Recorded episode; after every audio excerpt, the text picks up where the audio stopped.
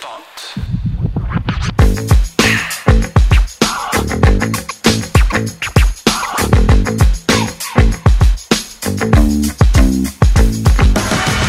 This is Walkie Talkie Podcast.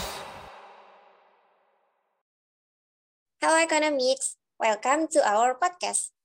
First of all, let me introduce myself. My name is Ainun Rohima, student of Brawijaya University, majoring in Economics Development 2021. I'm here with my partner. Hi guys, my name is Dewi Faris Kamara from Economics, Finance, and Banking 2022. Petir bukan sebarang petir, petir menyambar rumah si kukum. Terima kasih narasumber yang sudah hadir. Assalamualaikum. Waalaikumsalam. Oh iya, Ca. Pada episode kali ini, kita mau bahas soal apa sih? Pada episode kali ini, kita bakal bahas tentang perempuan nih kak. Dengan tema, Let's Talk About Woman from a Woman's Point of View. Aduh, berat tapi menarik banget ya pembahasan kali ini. Nah, tapi teman-teman tenang aja karena pada pembahasan kali ini kita akan membawakannya dengan santai, tentunya dengan narasumber kita yang keren-keren. Dan di sini kita udah kedatangan dua narasumbernya, yaitu ada Kak Rahma dan juga Denisha. Halo Kak Rahma. Halo Ainun, halo Caca ya. Iya kak, halo. Halo Oke, Denisha. Halo Kak Rahma. Oke, sebelum lanjut, kita perkenalan diri dulu kali ya. Dari Kak Hama, kemudian Indonesia. Silahkan, Kak. Oke, halo Ainun, halo Caca dan mungkin yang lagi denger podcastnya juga. Kenalin, aku Nur Rahma Prawatia, aku biasa dipanggil Rahma, mahasiswi semester 5 di Departemen Ilmu Ekonomi di FEBUB. Mungkin exactly-nya dari program studi Ekonomi Islam. Ya, mungkin itu sih kenalan singkat dari aku. Oke, udah semester 5 aja ya Kak. Udah di penghujung-penghujung nih. Sebelumnya salam kenal ya Kak Rahma. Ya, begitu nih lumayan lah ya udah agak semester tua sedikit. Salam kenal juga Ainun dan semuanya. Oke, salam kenal Kak. Selanjutnya mungkin dipersilakan kepada Denisha untuk perkenalan diri. Oke, halo semuanya. Perkenalkan, nama aku Denisha Zivalika, biasa dipanggil Denisha. Aku mahasiswi eh, eh, mahasiswi Ekonomi Pembangunan eh, tahun 2022. Salam kenal semuanya. Halo, salam kenal Denisha. Oke, by the way, gimana nih kabarnya dari Kak Rahma? Alhamdulillah aku baik, lancar, sehat insya Allah. Gimana? Kalau dari Caca, Ainun, sama Danisha? Alhamdulillah aku juga baik, Kak. Oke, kalau dari aku sendiri juga alhamdulillah baik nih Kak. Selanjutnya karena dari Kak Rahma baik, dari Caca juga baik, dari Denisha sendiri gimana nih kabarnya? Kalau kabar dari aku sendiri sih, alhamdulillah baik kak. Palingan eh, sibuk untuk mempersiapkan uas nanti sih. Oke, alhamdulillah kita semua baik dan di sini Denisha lagi agak hektik ya buat mempersiapkan untuk UAS. Oke, karena kenalan udah, tanya kabar juga udah, kita langsung aja nih. Sebelumnya kita nih berempat kan perempuan. Kadang tuh perempuan dapat perlakuan berbeda nih di masyarakat. Contohnya, perempuan terkadang dianggap tidak mampu untuk menjadi pemimpin dan lain sebagainya. Namun di, di zaman sekarang tentunya kita kan butuh ya apa yang namanya kesetaraan gender. Jadi tidak ada pembeda antara perempuan dan laki-laki dan tidak ada yang diperlakukan atau diremehkan salah satunya. Nah, menurut pandangan Kak Rahma dan juga Denisha, kesetaraan gender itu seperti apa sih? Mungkin bisa dimulai dari Kak Rahma terlebih dahulu. Oke, menarik ya eh, ngomongin pertama-tama soal kesetaraan gender dari definition sendiri mungkin agak subjektif dan kalau dari aku sendiri aku memandang kesetaraan gender itu adalah gimana tiap individu itu punya kesempatan untuk mengembangkan dirinya nggak mengenal itu wanita ataupun pria dan tapi memang tentunya secara biologis itu memang ada perbedaan misalnya dari hormon saraf otak tapi bagaimana setiap individu itu bisa memaksimalkan dengan baik dan juga bisa saling mema- memahami dan juga untuk saling menghargai. Kalau bagi aku kesetaraan gender seperti itu sih. Oke, okay, thank you Kak Rahma buat pendapatnya. Jadi kalau menurut Kak Rahma ini sendiri, sebenarnya jadi perempuan atau laki-laki itu sama, punya kesempatan yang sama buat ngembangin diri. Perbedaannya itu ada di sisi biologisnya. Kalau dari Kak Rahma seperti itu, kalau dari Indonesia gimana nih? Beda dari uh, pendapatnya Kak Rahma. Uh, kan kalau misalnya kita tuh tahu kan gender itu berbeda peran, sifat, sama perilaku yang ada di masyarakat. Nah, kesetaraan gender ini ngebahas tentang keadaan setara antara laki-laki dan perempuan dalam pemenuhan hak dan kewajibannya. Jadi keduanya itu sebenarnya memiliki posisi yang sama dan keduanya itu seharusnya memiliki kesempatan yang sama karena memiliki potensi yang sama baiknya. Misalnya dalam hal intelektualnya, fisiknya, ataupun mental spiritualnya. Oke, jadi menurut Indonesia kesetaraan gender itu adalah baik perempuan atau laki-laki memiliki hak dan kewajiban yang sama. Yang berbeda itu cuman uh, biologisnya doang. Seperti itu di Indonesia kan? Oke, lanjut. Kak Rahna sama di Indonesia pernah gak sih ngalamin hal yang tidak mengenakan ketika menjadi seorang perempuan? Mungkin bisa dimulai dari Kak Rahma dulu. Oke, soal pengalaman ya. Sejujurnya gitu kalau misalnya di kalangan teman-teman di lingkup yang istilahnya itu aku kenal dan aktivitas sehari-hari gitu dari akademik maupun organisasi organisasi pun juga yang ada di dalam kampus ada juga yang community di luar kampus gitu. Uh, aku aku so far gitu ya uh, insya Allah aman gitu. Aku ngelihatnya teman-teman ataupun orang-orang yang di sekitar aku yang secara baik lah mengenal itu udah istilahnya aman lah soal nggak ada yang saling merendahkan antara gender gitu. Bahkan kesempatan untuk berkarya kesempatan untuk mungkin istilahnya menjadi pemimpin itu masih sangat besar dan nggak diremehkan sama sekali.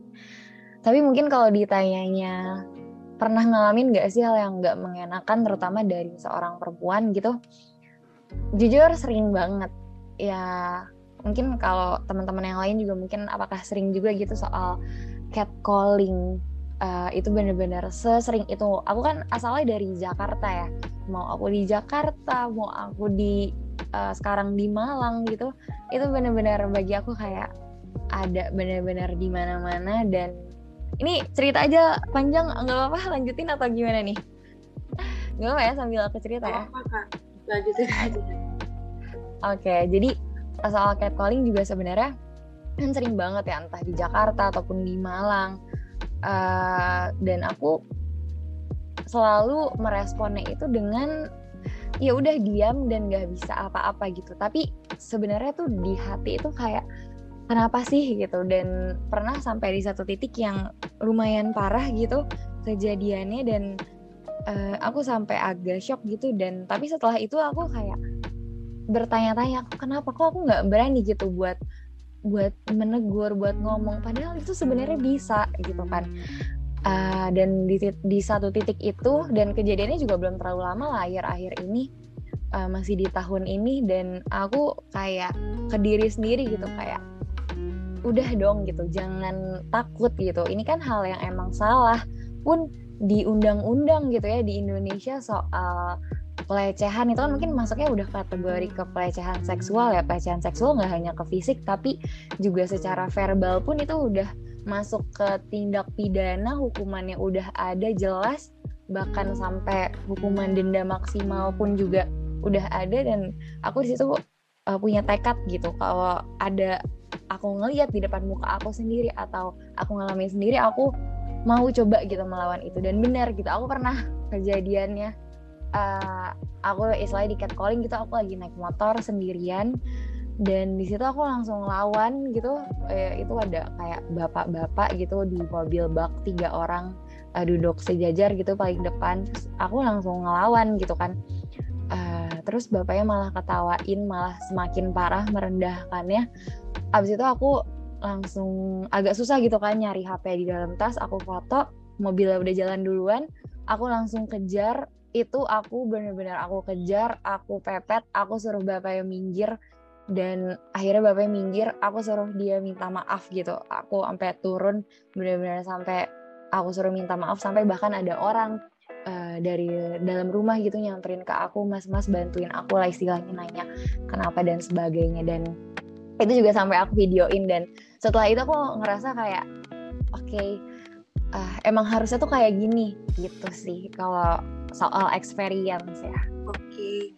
jadi sebenarnya kalau kita sebagai perempuan tuh emang sering banget ikut di catcalling sama pihak laki-laki tapi sebenarnya kalau kita biarin hal itu terjadi itu tuh sebenarnya jadi uh, gimana ya memancing laki-laki buat semakin uh, terbiasa buat catcalling jadi kita tuh sebagai perempuan mungkin ada bentuk uh, tolakan kita bentuk uh, supaya melawan supaya uh, terhindar uh, mengurangi kebiasaan kebiasaan yang di catcalling seperti itu ya kan Betul, betul banget. Kayak gitulah kurang lebihnya. Oke. Okay. Kalau menurut di Indonesia sendiri pernah nggak ngalamin hal yang tidak menyenangkan? Kalau dari aku sendiri sih pernah sekali waktu itu uh, aku sama temanku di catcall sama segerombolan remaja laki-laki. Nah dari situ tuh aku dan temanku cara nanggepinnya tuh berbeda.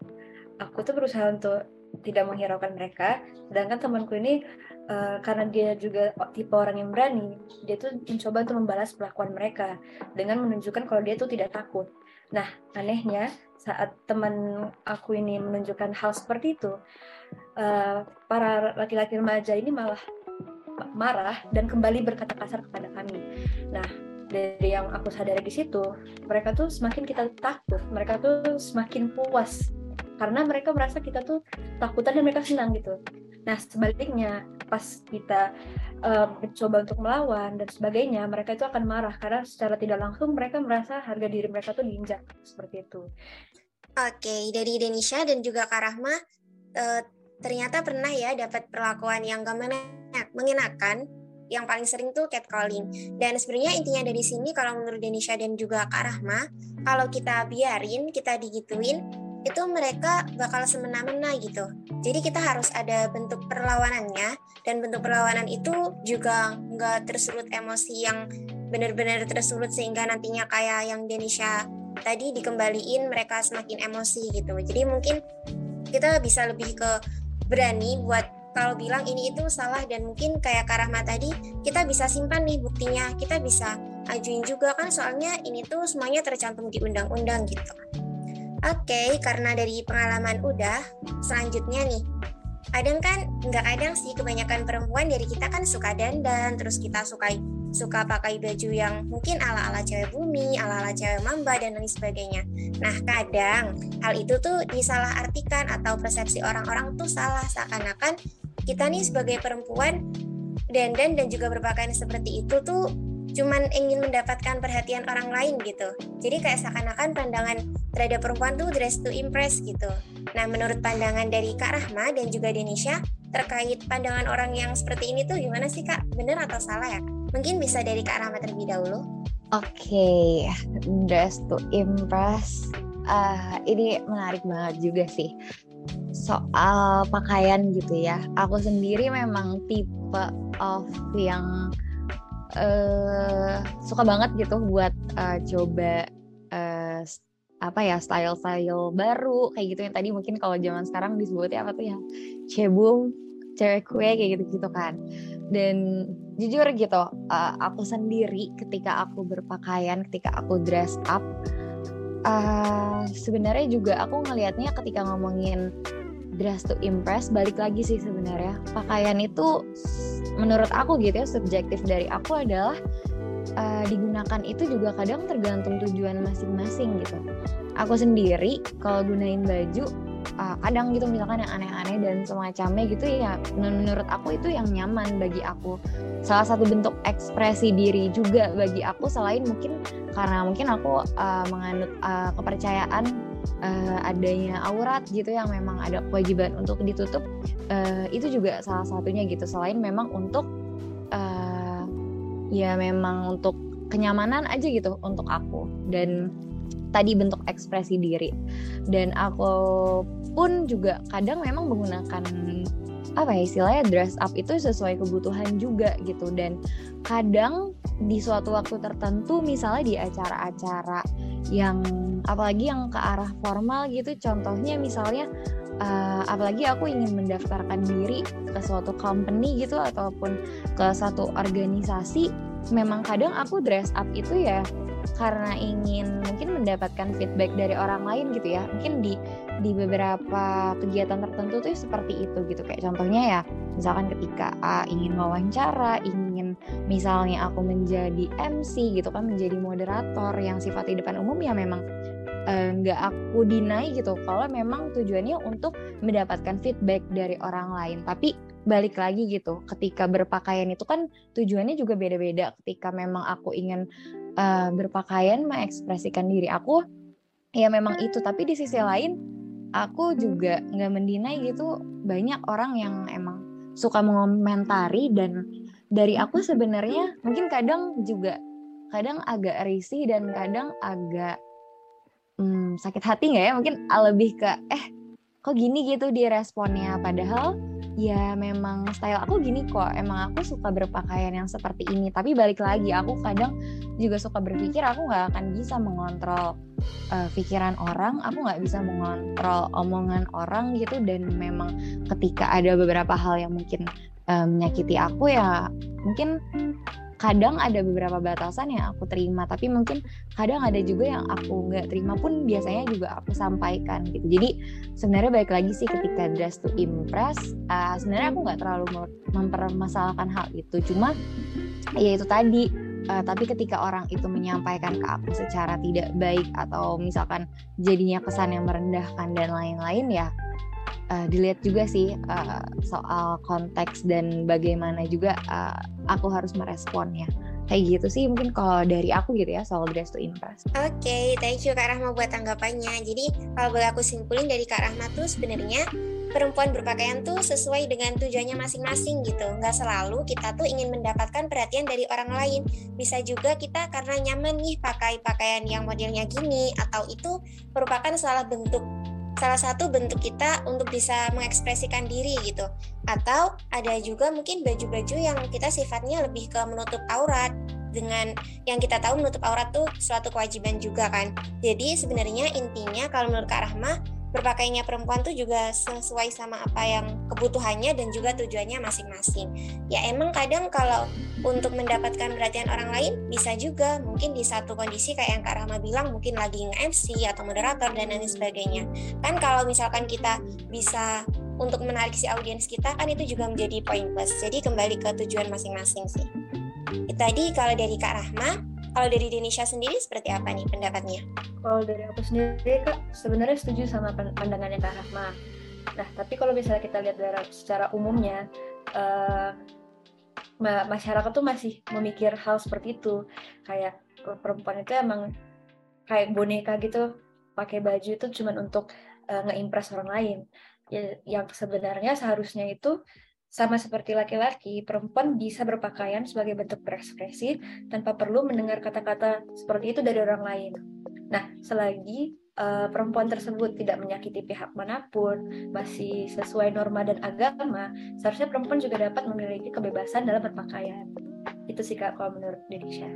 Oke, jadi perempuan tuh dress up sebenarnya itu sama aja kayak laki-laki ya, Desya yang yang ya, mungkin kalau misalnya orang beda persepsi mungkin itu nggak bisa kita pungkiri ya yang penting kita uh, dress up sesuai dengan keadaannya tidak menyeleneh gitu oke okay. selanjutnya lanjut ke pertanyaan selanjutnya perempuan biasanya sering rumah kebanyakan menghabiskan waktu di rumah, kerjain pekerjaan rumah, membantu ibu di rumah. Dari kecil kita udah dibiasain bermain di rumah. Nah, karena hal itu kita dianggap uh, pekerjaan rumah menjadi tugas seorang perempuan. Menurut Kak Rahma, setuju nggak dengan pernyataan tersebut? Oke, ini soal stigma gitu ya, soal uh, melabelkan kepada berarti kepada perempuan gitu ya Caca ya? Iya kak. Hmm, perempuan harus di rumah gitu ya, harus ngurus anak. Oke. Okay. Uh, eh, jujur gitu ya, menurut aku aktivitas dapur gitu, uh, mengurus anak, mengurus rumah, uh, misalnya itu, ya maksudnya itu dilakukan itu nggak salah sama sekali menurut aku. Dan hal itu justru hal yang baik. Tapi yang salah adalah pandangan sebagian orang yang menganggap bahwa itu adalah pekerjaan satu-satunya dan itu pekerjaan remeh yang diharuskan yang harus dilakuin tuh sama perempuan. Pertama, uh, aku coba bahas gitu soal mungkin lebih ke kodrat perempuan.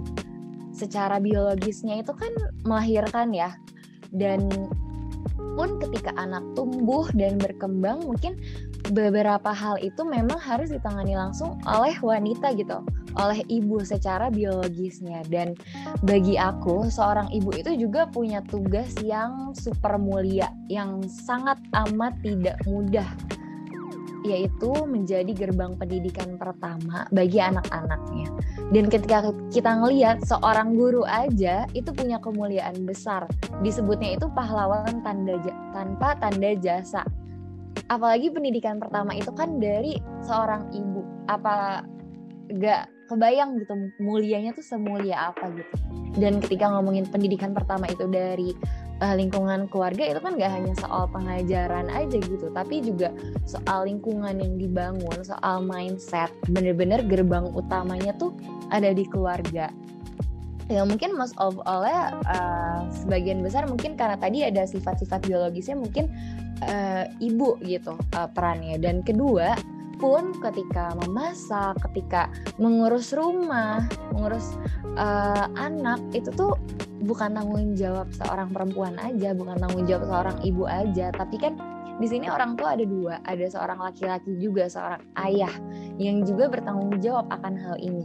Dan uh, ini juga sebenarnya adalah soal managing gitu, soal memanage pembagiannya gitu di dalam rumah tangga gitu Eh, kira-kira uh, bakalan seperti apa dan mungkin sedikit coba kita lihat gitu kan ini stigma ini kan istilahnya merendahkan perempuan kan dan mungkin kalau kita lihat ini sekarang lagi banyaknya adalah gerakan-gerakan feminisme gitu. Kalau feminisme itu kan kalau kita lihat itu dari sejarah yang ada gitu ya uh, di zaman Yunani kuno dan sekitarnya perempuan itu dianggap sebagai gender yang lebih lemah, yang lebih di bawah gitu dibandingkan laki-laki. Istilahnya perempuan hanya tugasnya ya untuk uh, melayani dan sebagainya gitu untuk laki-laki. Dan makanya uh, semakin ke sini gitu ada gerakan-gerakan waktu itu juga ada mungkin bermula dari di tahun sekitar 70-an gitu feminisme uh, marxisme gitu kan dan uh, aku ngelihatnya gitu uh, perempuan tuh ingin adanya kesetaraan karena cuma uh, yang aku lihat juga kadang itu ada beberapa hal yang sebenarnya nggak sesuai gitu. Ketika kita ngomongin feminisme ketika perempuan menuntut adanya kesetaraan aku ngelihat malah materi yang jadi standar kebahagiaan. Dan muncul jadinya tuh persaingan lintas gender gitu. Ketika kita ngomonginnya laki-laki bisa jadi presiden, perempuan juga harus bisa jadi presiden. Terus kayak laki-laki harus bisa uh, eh laki-laki itu jadi bisa jadi dokter, perempuan ya juga harus sama gitu. Dan aku lihat gitu ya ketika semua itu disaingin, semua berlomba-lomba gitu, sebenarnya tuh untuk apa? Dan kalau aku ngelihatnya gitu ya, balik lagi ketika kita ngomongin secara biologisnya, ngomongin soal saraf otak gitu, uh, otak kanan sama otak kiri itu kan beda-beda ya uh, istilahnya kecenderungannya gitu uh, perkontrolannya. Dan uh, ada yang namanya itu korpus kalosum itu pemisah antara otak kanan dan otak kiri. Dan wanita itu punya korpus kalosum itu yang lebih tebal uh, ya sekitar 30% itu. Jadi sehingga punya lebih banyak koneksi antara otak kanan dan otak kiri gitu uh, makanya uh, dan juga laki-laki itu kebalikannya gitu. Laki-laki tuh lapisannya tuh lebih ti lebih tipis. Jadinya otak kanan sama otak kiri itu tuh kerjanya lebih sendiri-sendiri.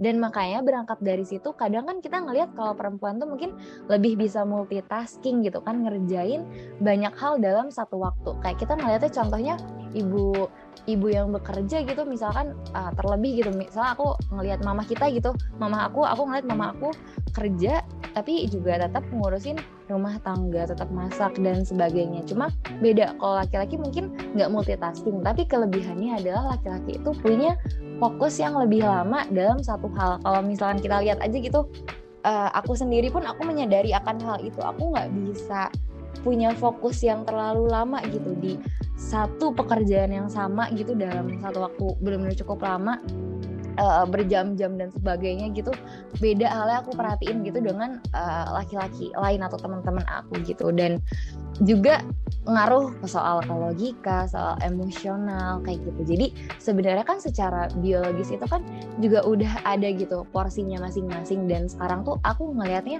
uh, feminisme itu tuh uh, banyak menuntut yang akhirnya itu adalah soal materi. Tapi kalau misalkan hanya materi yang dikejar, ketika misalnya nggak ada yang mau mengurus rumah tangga gitu, nggak mau yang mengurus anak, mengurus pekerjaan-pekerjaan rumah uh, secara langsung gitu uh, kira-kira bukankah akan berdampaknya itu kepada rumah tangganya apalagi kepada anak gitu? Ketika harusnya lingkungan keluarga menjadi pendidikan pertama mungkin kayak dikasihnya ke mbak gitu kan. Kira kira-kira bakalan seperti apa gitu? Padahal anak itu kan adalah generasi penerus bangsa dan ketika hal ini terjadi secara makro gitu kira-kira bakalan gimana gitu generasi penerusnya. Gitu sih kalau misalkan aku ngeliatnya gitu. Jadi kalau dibalikin ke pertanyaannya ketika stigma perempuan itu diremehkan hanya pekerjaan rumah dan lain-lain menurut aku ketika perempuan memilih ha, menjadi ibu rumah tangga itu bukan hanya pekerjaan yang ada tanda kutip hanya gitu. Itu menurut aku pekerjaan yang sangat mulia. Ditambah lagi kalau memang plus lagi bekerja gitu. Dan ketika balik lagi ngomongin pekerjaan rumah dan sebagainya juga sebenarnya kan itu nggak hanya tanggung jawab seorang perempuan. Laki-laki pun juga tetap turut andil yang uh, untuk ada di situ besar perannya. Kalau menurut aku kayak gitu sih buat menanggapi pertanyaan tadi. Aku juga setuju sih sama pendapat kak Ahma kita perempuan bakalan jadi ibu uh, mengurus rumah uh, memasak apalagi mengajari anak-anak kita. Mungkin perempuan tuh kelebihannya kita lebih uh, bisa memiliki perasaan yang lebih kayaknya. Ya kak? Terus kita juga bisa bekerja kayak multitasking dibandingkan laki-laki. Laki-laki itu fokusnya cuman kayak misal untuk mengerjain sesuatu dia fokusnya cuma satu. Bisa kayak perempuan yang bisa masak sekaligus nelpon atau bisa sambil ngurus anak Nah itu seharusnya itu tuh menjadi kelebihan seorang perempuan. Kalau menurut Indonesia sama nggak pendapatnya sama Karang? Kurang lebih sama kayak Karahma. Tapi eh, pandangan yang melabelkan kerjanya hanya di dapur, mengurus anak dan rumah itu salah. Perempuan tuh boleh eh, hanya bukan hanya boleh bekerja, mengurus anak, mengurus rumah, mengurus keluarga dan dapur, ya emang karena itu tugasnya dan juga jika itu memang pilihannya. Namun jika perempuan itu memilih untuk bekerja, mereka juga boleh bekerja di tempat keinginannya sesuai dengan kemampuannya. Jadi sederhananya itu perempuan itu boleh bekerja apa aja atas keinginan dan kemampuannya. Nah, kan e, sering nih kita dengar kata-kata untuk apa sekolah tinggi-tinggi kalau ujung-ujungnya juga di dapur. Nah, ini juga salah karena semua orang, baik laki-laki maupun perempuan, memiliki mimpinya masing-masing. Jadi, apa salahnya bagi seseorang yang memiliki mimpi berprofesi bagus untuk melanjutkan studinya lebih lanjut? Sehingga perempuan seharusnya juga boleh dan memiliki kebebasan dalam memilih masa depannya. Gitu sih kalau dari aku. Oke, di sini aku setuju banget sih dari pendapat Kak Rahma yang sudah dijelasin dengan sangat detail tadi, terus jadi pendapatnya Denisha juga, bahwa sebenarnya perempuan tuh kalau mengurus pekerjaan rumah tuh bukan hanya ya, karena itu pekerjaannya juga berat dan sangat mulia, dan pekerjaan rumah itu tidak hanya merupakan tugas seorang wanita gitu di dalam rumah tangga, itu juga merupakan tugas seorang laki-laki, apa itu tugas kepala keluarga juga. Dan di sini perempuan tuh bebas boleh memilih menjadi ibu rumah tangga, boleh memilih menjadi seorang ibu yang berkarir dan lain sebagainya. Itu sih. Karena tadi kita udah sharing nih tentang pengalaman dan lain sebagainya. Selanjutnya tentang masalah pelecehan seksual nih yang sedang marak mungkin di akhir-akhir ini banyak juga ya kejadian. Nah, terkadang pada masalah pelecehan seksual itu dianggap seorang perempuan ini yang memancing laki-laki sehingga mereka melakukan pelecehan, entah itu dari cara berpakaiannya atau cara bertindaknya gitu. Nah, menurut tanggapan dari Kak Rahma dan juga Denisha, terkait pelecehan seksual ini, apakah memang benar ini tuh cuma disebabkan karena perilaku dari perempuannya aja sih, Kak?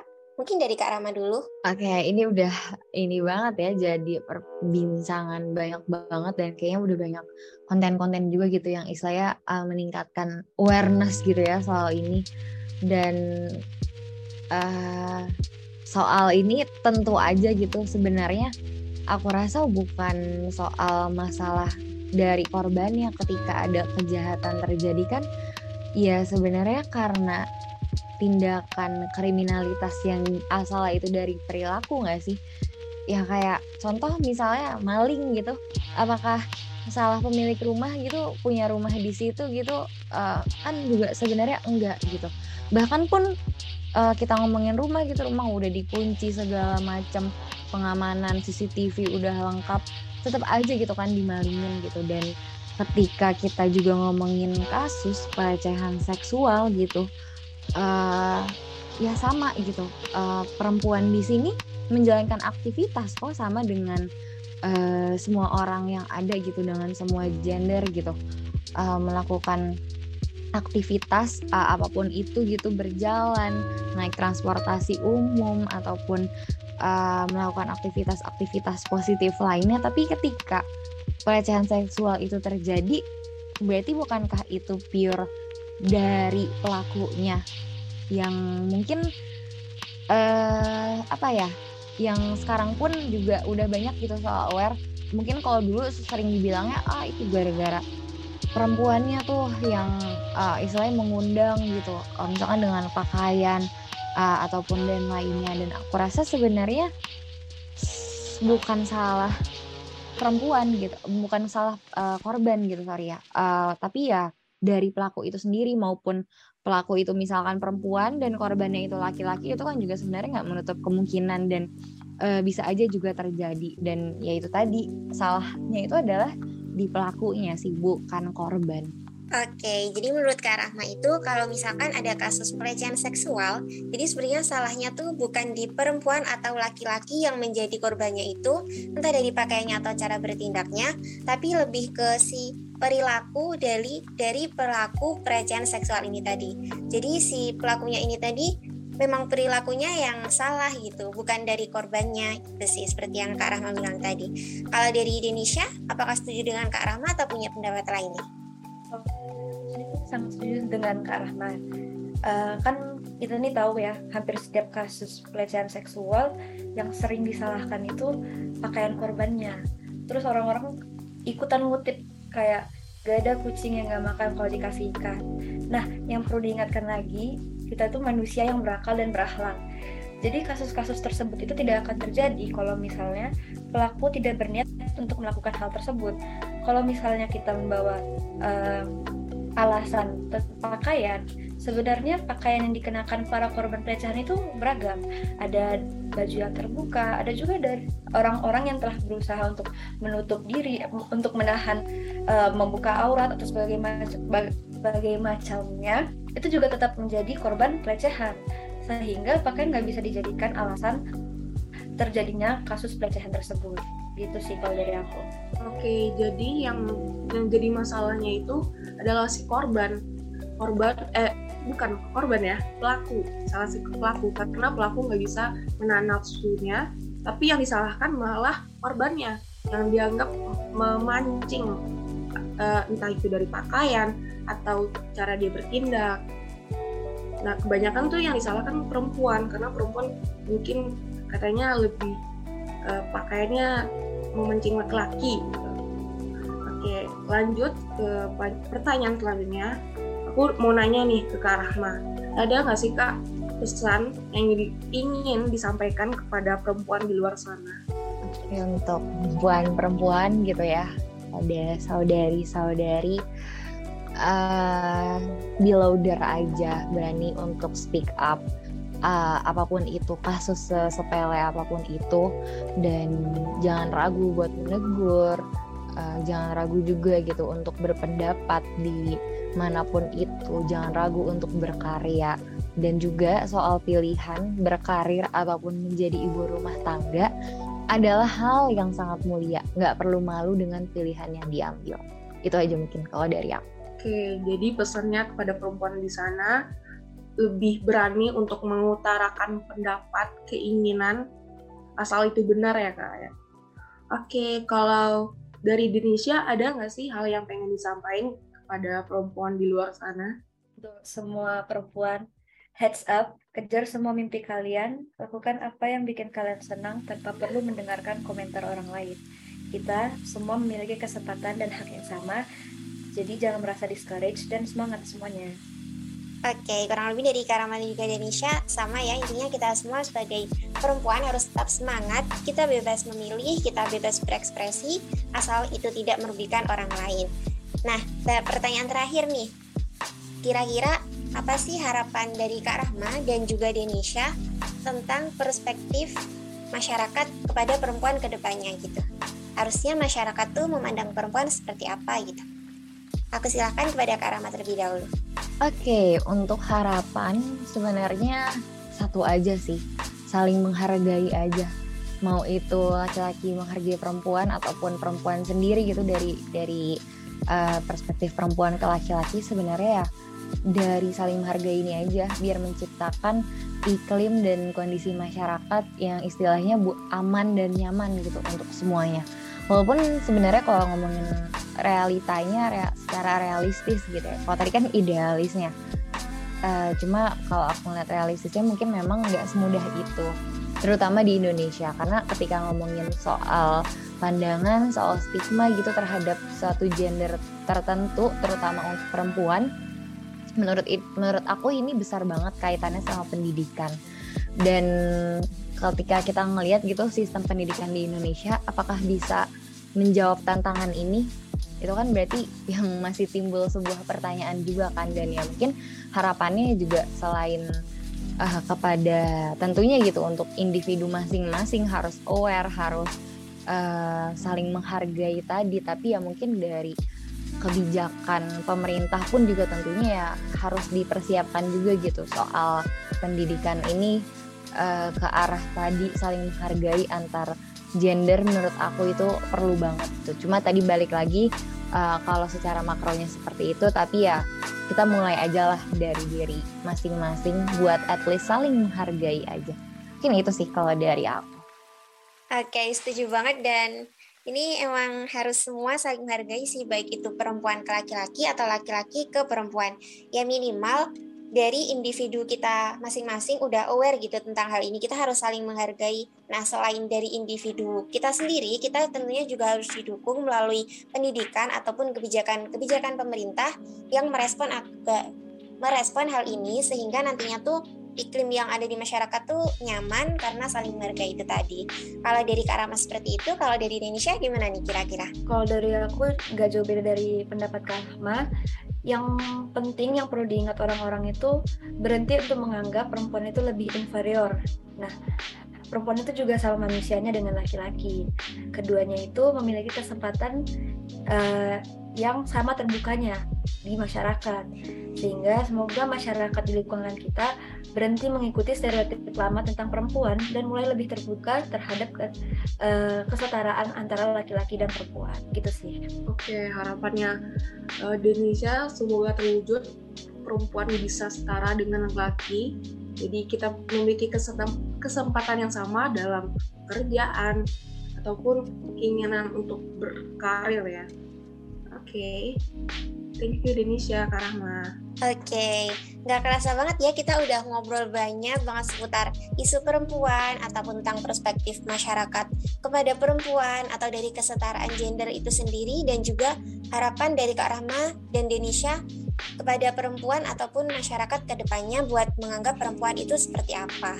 Nah, iya bener banget Kak. Banyak banget insight yang bisa kita dapetin dari narasumber-narasumber yang keren-keren yang cantik-cantik.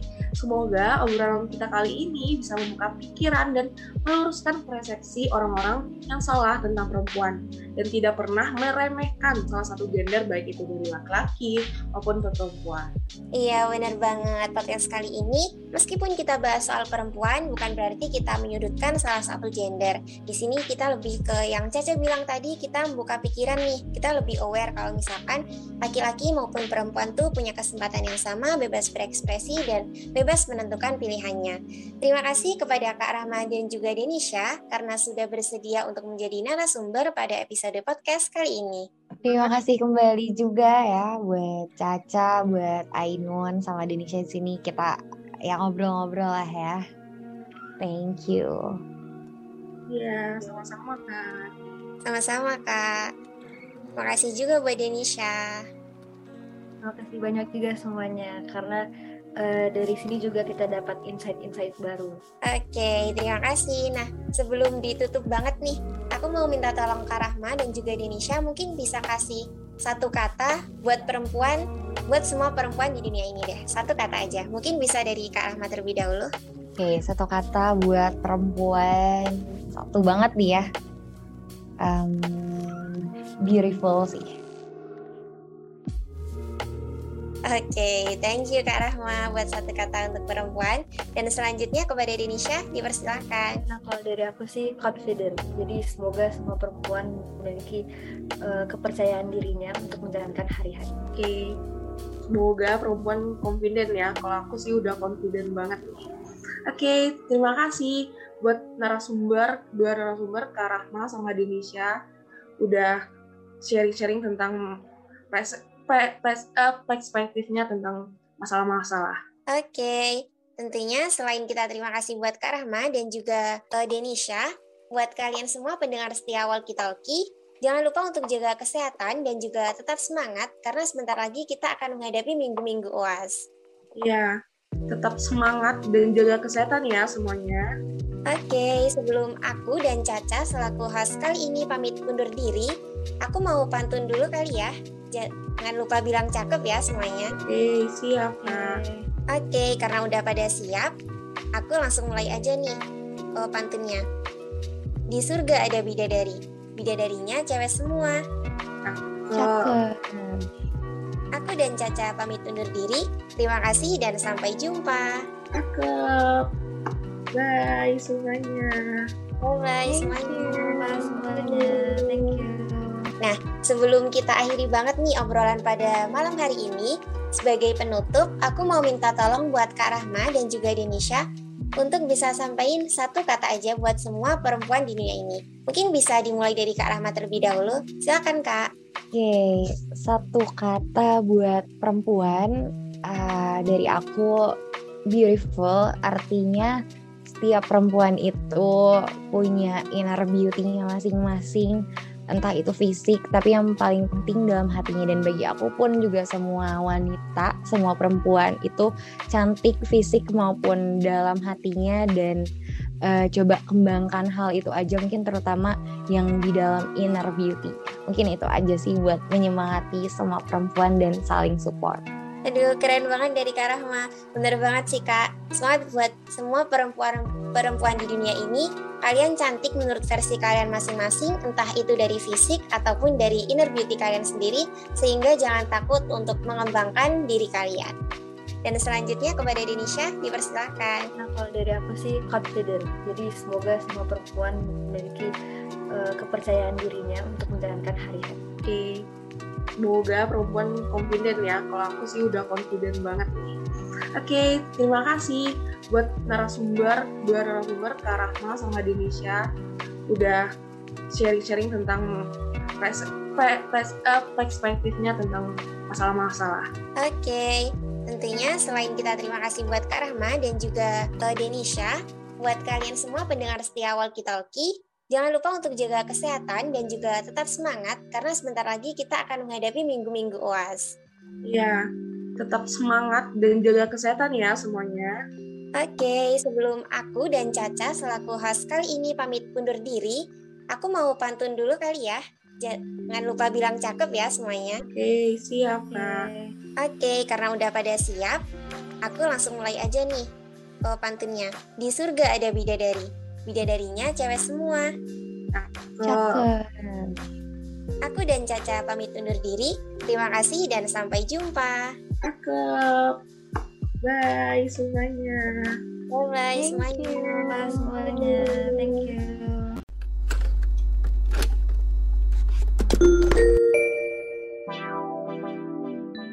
Thank you for enjoying the moment with us through listening this podcast. and also that our other episode and Sarah Dermot. See you guys in another episode.